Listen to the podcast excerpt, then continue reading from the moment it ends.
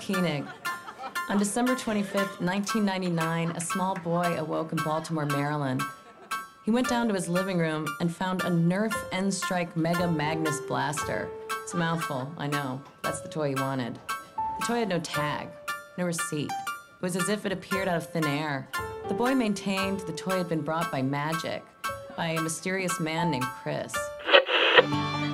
Well, I put him to rest at the bend in the river, and the same I require of thee. And welcome to Earbuds and Earworms. I'm Amy, feels instantly guilty no matter what Shepherd, and this is. Mitchell Manley, don't do the crime if you can't do the time. There was questioning about that. I don't know. I had another one a long time ago earlier today. I was like, ooh, here's the one I'm going to use. And then I forgot to uh, write it down. So it's gone. And so I had to go in the moment.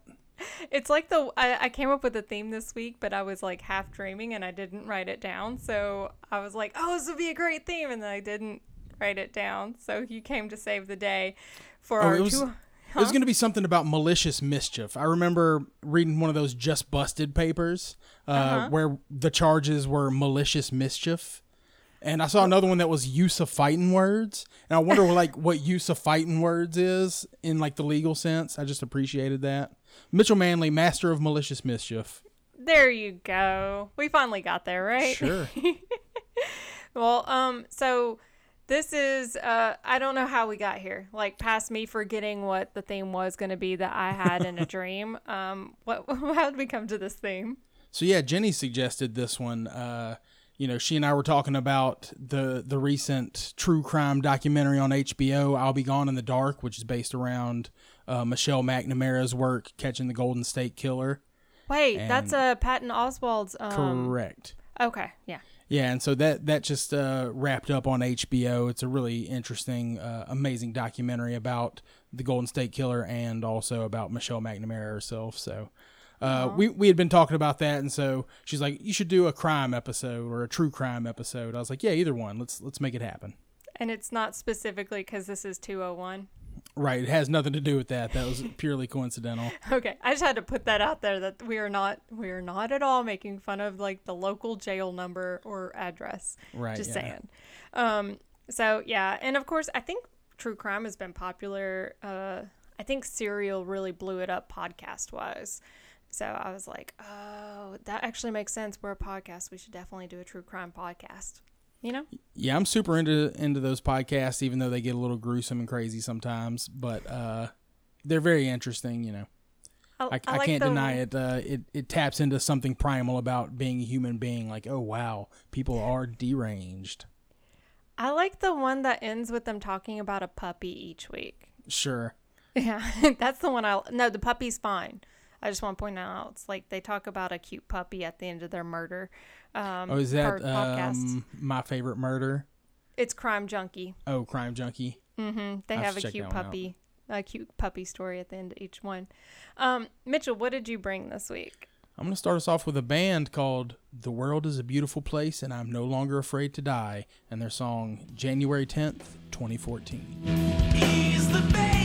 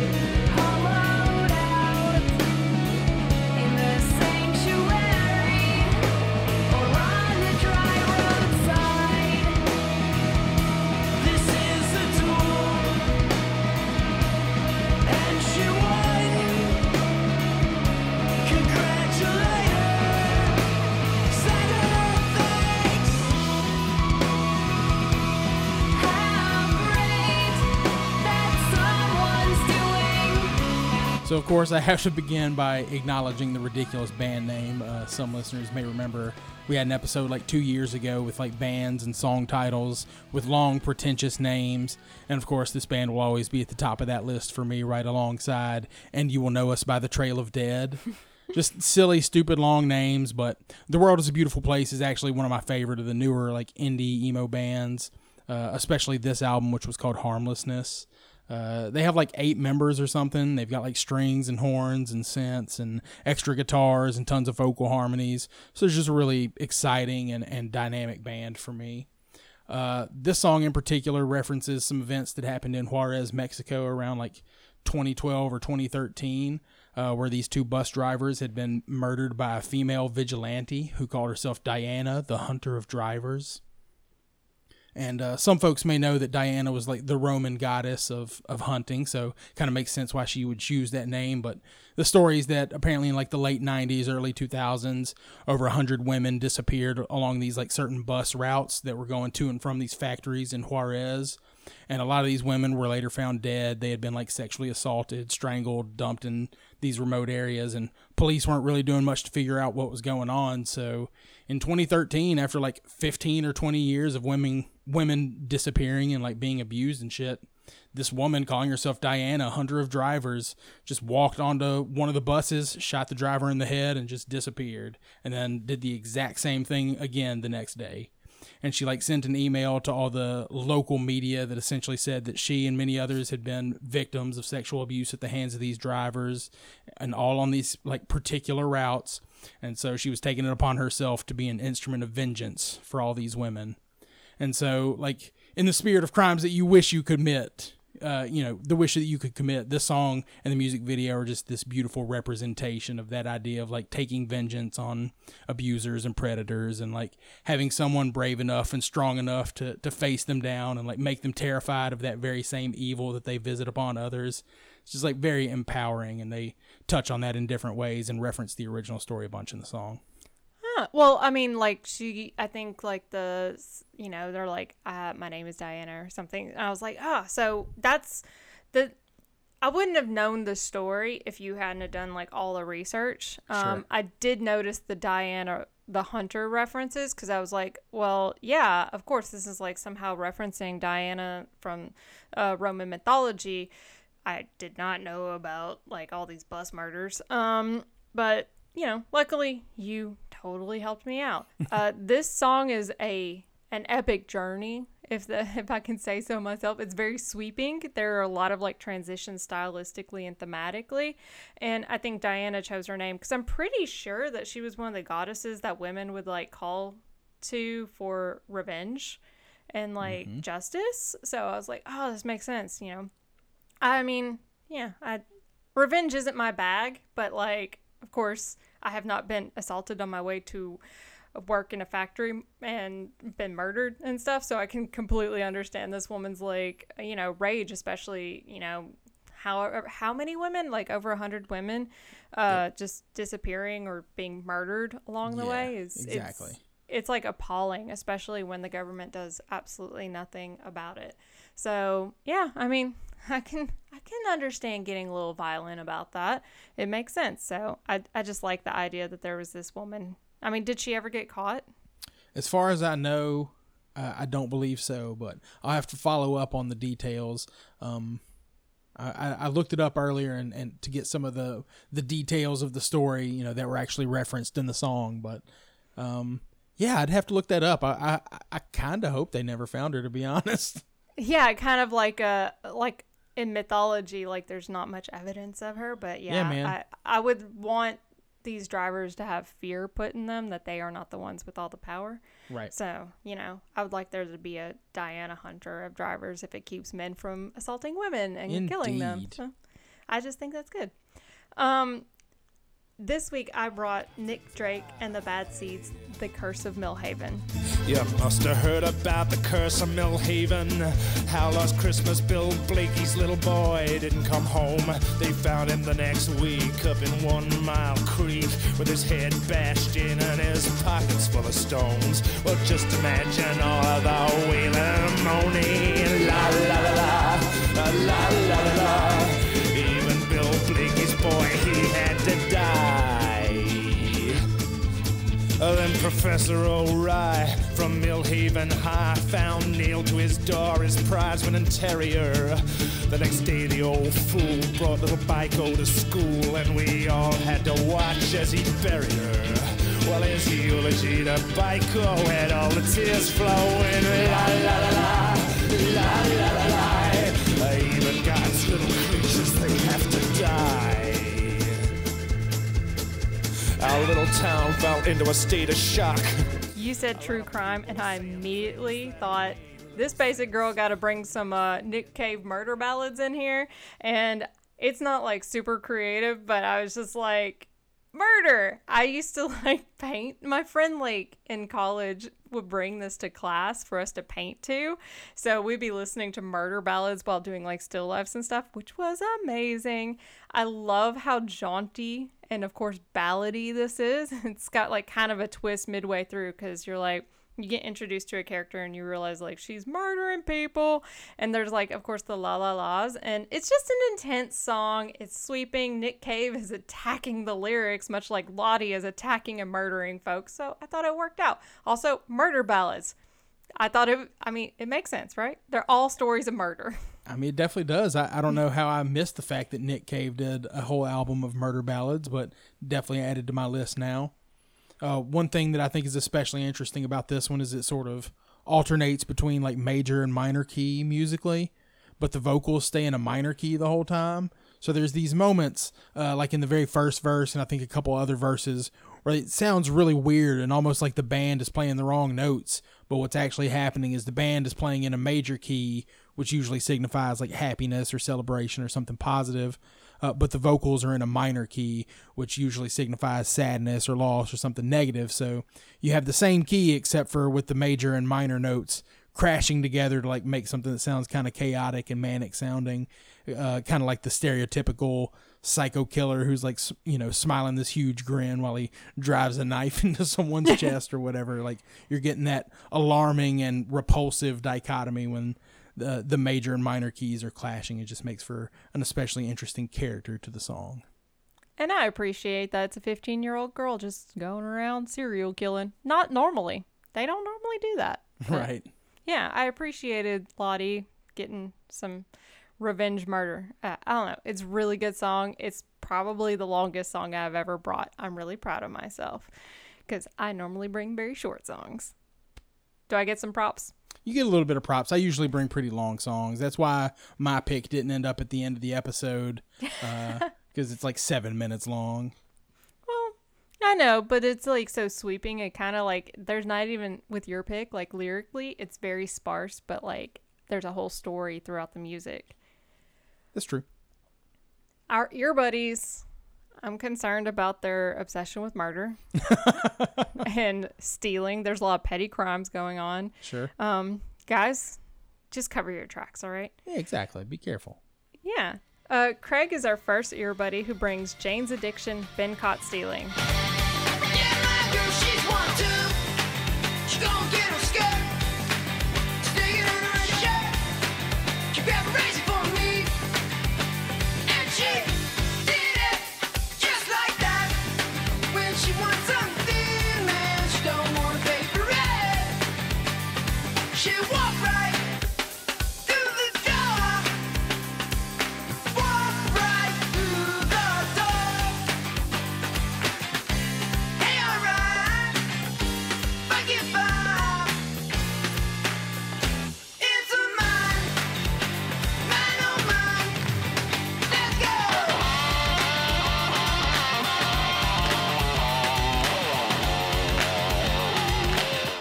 will say immediately, I was like, is this Dave Navarro?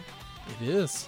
Yes. I looked at Dakota and I was like, is this Dave Navarro? And he's like, I don't know. And I was like, I think it's Dave Navarro. So I'm really proud that I'm finally getting Jane's addiction figured out.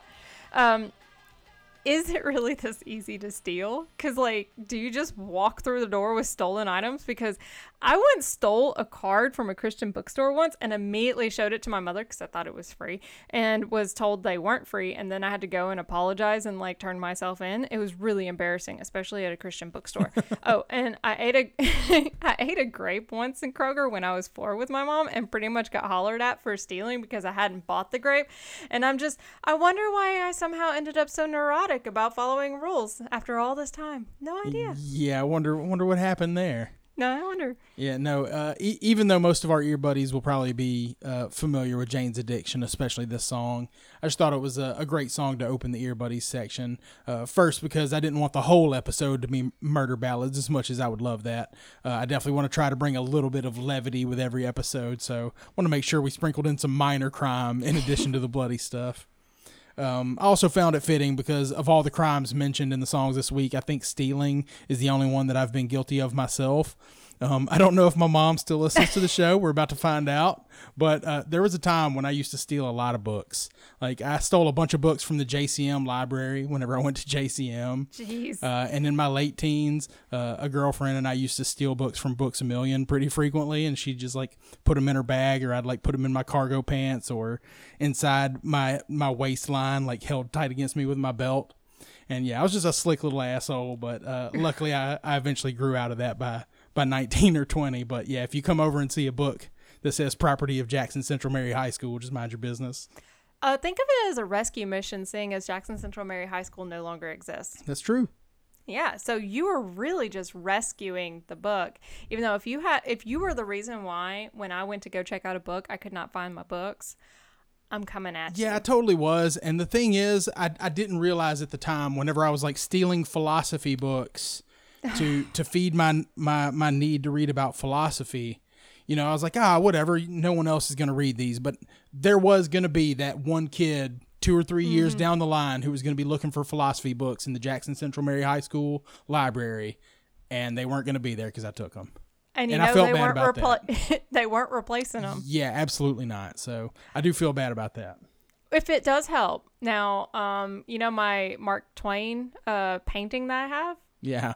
Yeah, technically that's stolen property from Jackson Central-Merry as well. oh, nice. it was supposed to go in the library it was one of all of them i'm sure they're all sitting there but um you know mrs patterson had us like paint all these but i took way too long to you know do all the stippling and everything and it's still not finished like i've had this thing for like almost 20 years and i still haven't finished it so it's still stolen unfinished property Right. i guess i guess that's my that's my biggest art heist right there is um, yes, you, you've committed art thievery. of my own work. You're welcome. Right. Um, Jeremy is our next year buddy who brings Kinky Friedman's The Ballad of Charles Whitman. Got up that morning, calm and cool. He picked up his guns and walked to school. All the while he smiled so sweetly that it blew their minds completely. They'd never seen an Eagle Scout so cruel. Now won't you think of the shame and degradation for the school's administration? You put on such a bold and brassy show. The chancellor cried, it's adolescent, and of course it's most unpleasant, but I gotta admit it was a lovely way to go. There was a rumor about a tumor nestled at the base of his brain. He was sitting up there with his 36 Magnum, laughing wildly as it bagged him. Who are we to say the boy's insane? Okay, Kinky Friedman is not Kinky Boots. right. J- just gonna put that out there. I don't know who I thought Kinky Friedman was beforehand, but somehow I did think he was Kinky Boots. Um, this is super jaunty. No idea when this was made because I don't do research. I'd never heard of Charles Whitman before, and I know that like tumors are something that can cause aggression. I had heard of like the massacre uh, from a tower at the University of Texas. Didn't know any specifics, but I did look up this dude, you know, because that's the only actual research I did. And I was like, he didn't look too different than my dad, which uh, is weird. He's very dad looking dude. Um, yeah, uh, amygdalas, man. Amygdalas. Yeah, it's really interesting and and you know definitely a case that if you haven't ever read about Charles Whitman, um, uh, like you said, he, he shot a bunch of people from a tower in the middle of the University of Texas, Austin. I think it happened in 1966. He was only like 25 years old. And I've always had this fascination with this case, not only because he was a, otherwise like a stand up guy. He was like an Eagle Scout and a Marine, a straight A student, and everyone loved him. So it's like, it's strange that it's not always so apparent when something's wrong in someone's head. But even more than that is the, the, the tumor, which they, in the song, they say there's a rumor about a tumor. But indeed, they did do an autopsy and they found a tumor about the size of a nickel pressing on this dude's amygdala, which, you know, regulates your emotions and especially aggression. And he himself even wrote about like increasingly painful headaches and feeling not like himself. And he was experiencing like irrational thoughts and urges. So in his suicide note, he even requested an autopsy be done because he himself knew that something was wrong. And it's such a horrific crime, but like as a philosopher, I'm fascinated with the with the idea of like how much moral blame we can actually really put on this guy because obviously he's a hazard to the public and if we foresee something like that we should do something about it. But imagine if he didn't die and we took this guy to jail. You know suppose we found the tumor removed it this guy's homicidal urges go away and he's instantly back to the straight a student wholesome eagle scout nicest guy in the neighborhood. How much should we ultimately punish this guy considering that he was like effectively sick at the time and had no real control of his actions? And then that leads into the deeper debate about like free will versus determinism and that's a whole you know another wormhole that we'll save for another episode but it's just a very fascinating story with tons of interesting implications and complexities and i had no idea that there was a song about it so this is uh, a great find for me. Didn't House like have like a episode about like a murderer who had an amygdala tumor? that would probably make sense. Yeah, I bet they. Yeah. Oh, there's a whole bunch of really really interesting stories about about those sorts of things that you know we'll, we'll have to go into that I'll, we'll, we'll figure out a way to to do a free will versus determinism debate in e&e world Yeah, I, I bet we could figure this out. There's enough philosophers in music. Pretty sure. Um, Joshua T is our next ear buddy who brings Sonic Youths featuring Lydia Lunch, Death Valley 69.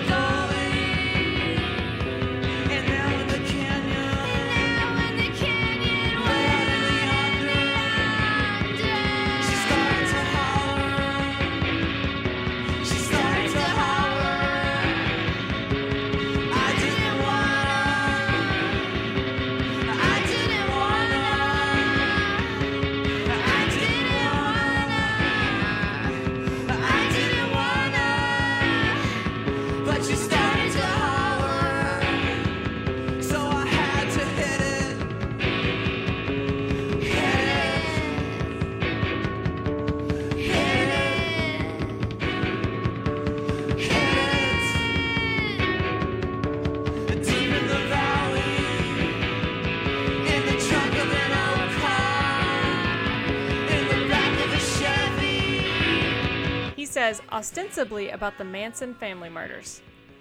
This song, like the overarching thing that I got from the song is that it's super hazy and it sounds humid. Like it so sounds humid, like oppressively hot, like you can see the heat waves. It's super hypnotic, which I believe like, you know, the Manson followers seem to be hypnotized by I, I don't know, somehow Charles Manson, I didn't find him that interesting, but I never met him. Uh, the choral aspect of this is super cultish. Like they're like singing together and kind of like call and responsey at sometimes. And I think that fits in thematically. It's atmospheric and it's storytelling. And it's just, you know what? Sonic Youth, I don't give you enough credit for songs like this. Yeah, I think I'm gonna have to jump on that same uh, olive branch toward toward Sonic Youth. I know a couple of years ago, whenever I joined the podcast, I think uh, I was still harboring some hot takes about Sonic Youth, but uh, through the years, after some careful exposures from some friends and some trusted confidants, I think I finally started to actually enjoy Sonic Youth. And I had no idea that they had uh, collaborated with Lydia Lunch, who is a singer and a poet and spoken word artist who got her start uh, in the late 70s, been going strong ever since. Uh, she's known for being pretty transgressive, lots of themes about feminism and self empowerment, uh, but she gets pretty righteous and raunchy with it. Uh, she's definitely from the punk and no wave era, so a lot of her intention is to use shock to to get you to pay attention or to force you to confront certain things that you know you might otherwise try to avoid or sidestep. Um, I got to see her perform at P&H. I think it was like last year or two. Uh, she played at the P&H in Memphis, and she's probably 60 years old now and still touring around and like singing over a noise punk band and reading her raunchy poetry. Um, like Joshua said, the song seems to be about the the Sharon Tate murders, but other than a couple of references, it's just mostly this pretty abstract jam. Seems to be about evoking a certain mood and like the haziness of the desert, and maybe like conflating the sun and the desert as those oppressive forces uh, that drive you into doing something crazy. Um, I'm definitely into the experimental noise rock approach and the chaotic sort of frantic shouting that Thurston Moore and Lydia Lunch are, uh, you know, doing. It just really helps add to that disorientation and and dissociation that I think are like creating the mood that uh, that that they're trying to convey here. I mean, it's it's excellent. Like in uh pulling off wise, they did such a good job. It's so good. Brandon is our next ear buddy. He brings Sufjan Stevens, John Wayne Gacy Jr. He dressed up like a clown for them with his face paint white and red. And on his best behavior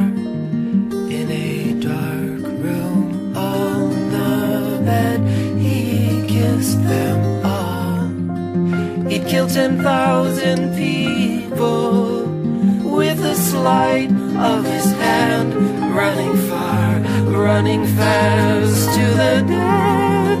He took off all their clothes for them. He put a cloth on their lips, quiet hands, quiet kiss on the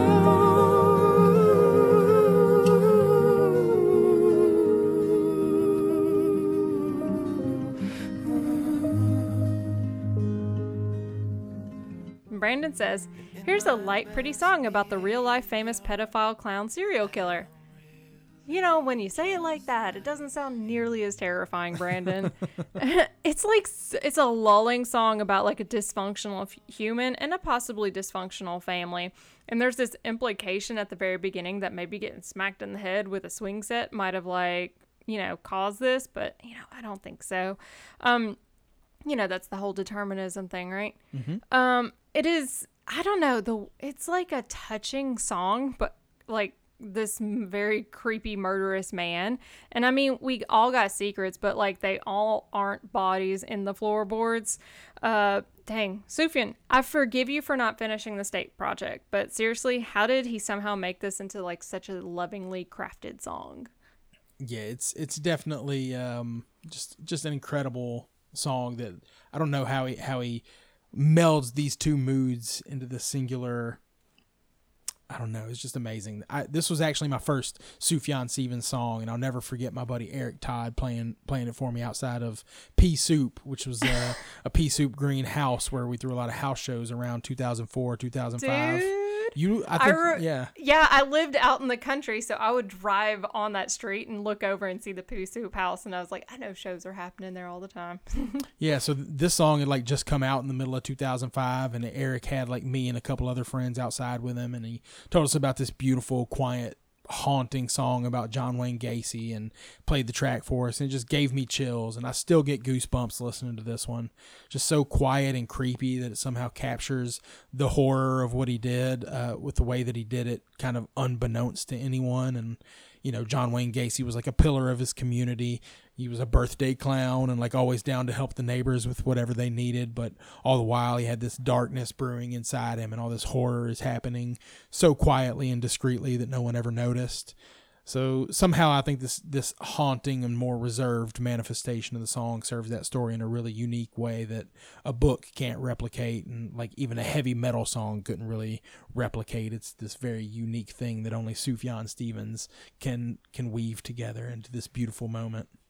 yeah, I think that it's such a sneaky way. Like you, you kind of like the way he does it. Like you get like these like touching feels, but you're like the horror. It's like I don't know. Maybe that's how John Wayne Gacy felt, but he was a psychopath, so I don't know if he actually felt like that. I I think it was very self centered what he did. I don't know. dude, you know more about what a psychopath is than I do. what is a psychopath? I mean, we can get into it, but I mean the the the definition is someone who doesn't experience uh, emotions. They don't experience empathy in the same way that we do. Hmm. And okay. uh, yeah, there's a lot of interesting books about it. We'll maybe we can come up with a a, a psycho episode. We'll fi- we'll figure this out. Send us some ideas here, buddies. We need to be making the list right now. Um, Lauren is our next dear buddy, and she brings Dead Kennedys stealing people's mail. Trapping in the mountains, right around, around. Run just through your mailboxes, take your mail back to town. And we got back there when it gets tax returns, checks about just from midday money bills and candy checks, pretty funny pictures of your kids gonna steal your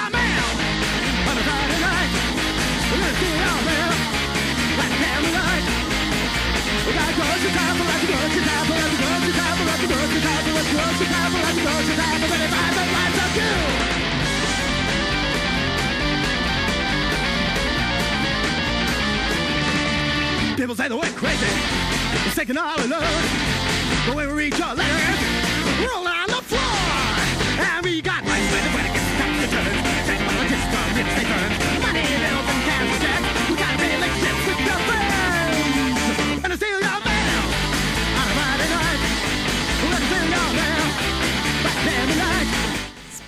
Of stealing mail. Okay, so I, I like I did start throwing away the previous tenant's mail because they just would not get it forwarded. Like technically it's stealing. Yes, I understand. Like we had multiple conversations with these folks about come on, can you like get your mail forwarded? And I had to keep calling them and then they wouldn't pick up their mail and I was just like fuck it. I'm throwing your mail away. I don't care. Duh. I can't keep calling people about their mail. I told them about the problem. Also, anyway, like with the Postmaster General wreaking general havoc on the whole system and like a ploy to limit voting by mail, um, steal his mail specifically. Can you steal the Postmaster General's mail? Because just saying, he would probably get bummed. It'd probably be quite, quite a devastating blow to the postmaster himself. He's supposed to be the master of the post, and now But the I post will is say working this against is- him. This is a good punk song. I forgot to talk about the actual song. right, it is very good. Uh, so yeah, taking us back out of the more serious and brutal crime and back into slightly more innocuous crime. Uh, we have the dead Kennedys singing about stealing people's mail. Uh, on one hand, like you aren't really harming people by stealing their mail, but you definitely cause people to like miss important correspondence or like forget to pay certain bills or like miss checks or payments that are being sent to them. But and then on top of that, it's sort of an intrusive crime for like being so tame on the face of it. So it's kind of like unsettling to know someone has your name and address and possibly other important personal information or like pictures of your family, credit card info, all that kind of stuff, you know, what you spend your money on. So like stealing someone's mail is totally one of those things that just seems silly when you first think about it, but it's actually a pretty diabolical thing to do and, you know, also one of the easiest ways to catch a felony, so uh, be careful stealing mail. I'm just saying, I've talked to the previous tenants. I'm just saying they know about the mail situation. just saying. Don't turn me in, y'all. Please. We're friends. We're buddies. We're ear buddies. Um, Will is our last year buddy, and he brings Masked Intruder Crime Spree.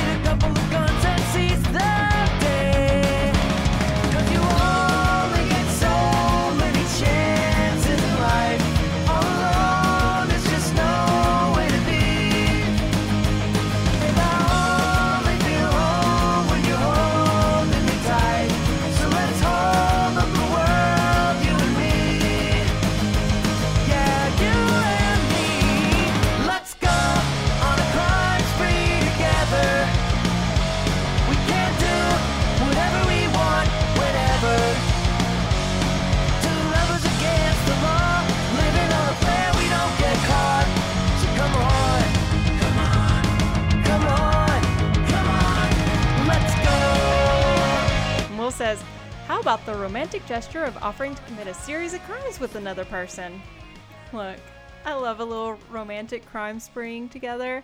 It's like it's kind of it's it's a very good meet cute, you know? It is. Like a little tiny little minor crimes. um, I love that this band color coordinated their ski mask with their instruments and their shoes, and it's just it feels very t- early two thousands, and it just makes crime seem so fun. You know, I straight up love the poppiness of this, and I'm pretty sure that you will tell me if this is pop punk or not. Yeah, it's definitely pop punk. This totally counts as pop punk. Yeah, so I, I figured what better way to close out the Ear Buddies section than uh, with a band whose entire gimmick is based around doing crime and like 80% of their musical catalog is about doing crime or being a criminal. Uh, so if you're not familiar with Masked Intruder, uh, they all hide their true identities. They wear these color-coded ski masks and shoes. So you've got Intruder Blue, Intruder Red, Intruder Green, Intruder Purple. And uh, sticking to their gimmick, when their last bass player left, he was Intruder Yellow. Uh, the canon reason that the band gives for him being gone is that Intruder Yellow got busted and went back to jail. So uh, musically, they share some like poppy sensibilities with bands like NOFX, and they're in fact signed onto Fat Wreck Chords, which is Fat Mike from NOFX' uh, record label.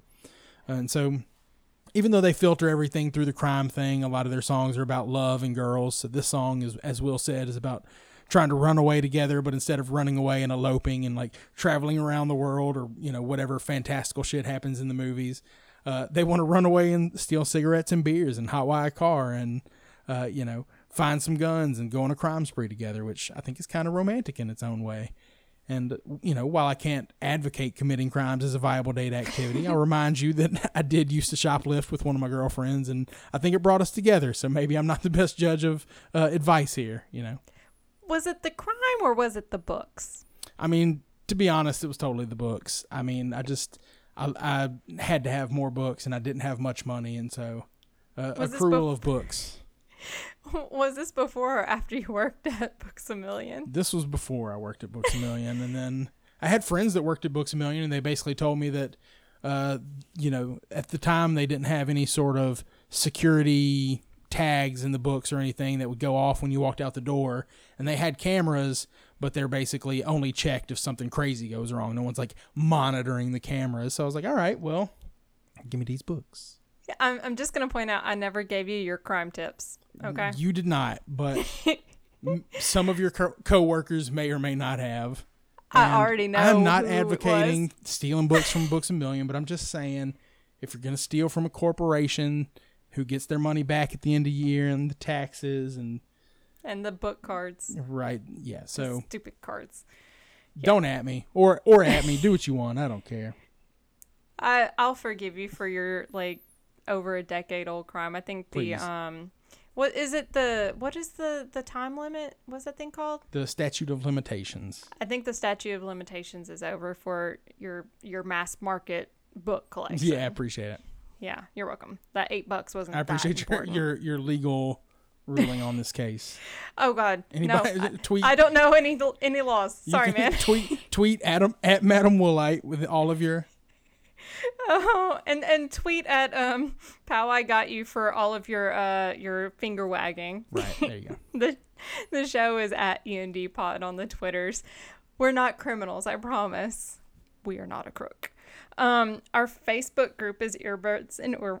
I can't talk. Uh, our Facebook group is Earbuds and Earworms Podcast, and you can. Uh, oh wait, and you can always call us, leave voicemail. hmm The the number for that is 731-400-BUDS or 731-400-2837. You can email the show, endpod at gmail.com, and you can try to sort through the mess that is endpod.com, part of the 10710 network, which may or may not work. I'm working on it. And let's just hope this like episode uploads appropriately. Also, thank you for Kayla and everybody who like pointed out that the show only uploaded 11 minutes last week because that that was a rigmarole and I totally appreciated that immediate feedback.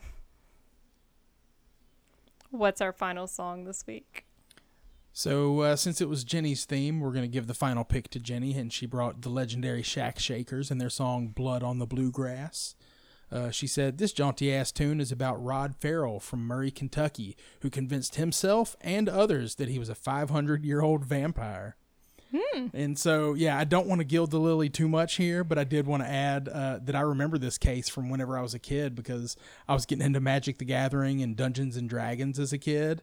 And the main hub in Jackson for those sorts of games was a place called Game Escape.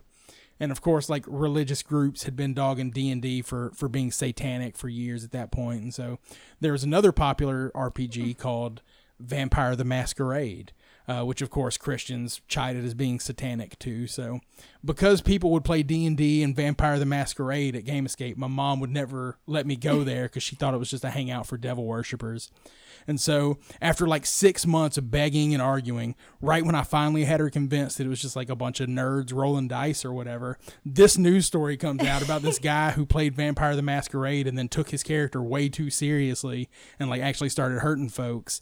And like just like that, my mom never let me go anywhere near Game Escape ever again, all because of this asshole. So, uh, yeah. So thanks again to Jenny for the excellent theme this week, and we'll leave you with her pick, the legendary Shack Shakers, and their song "Blood on the Bluegrass."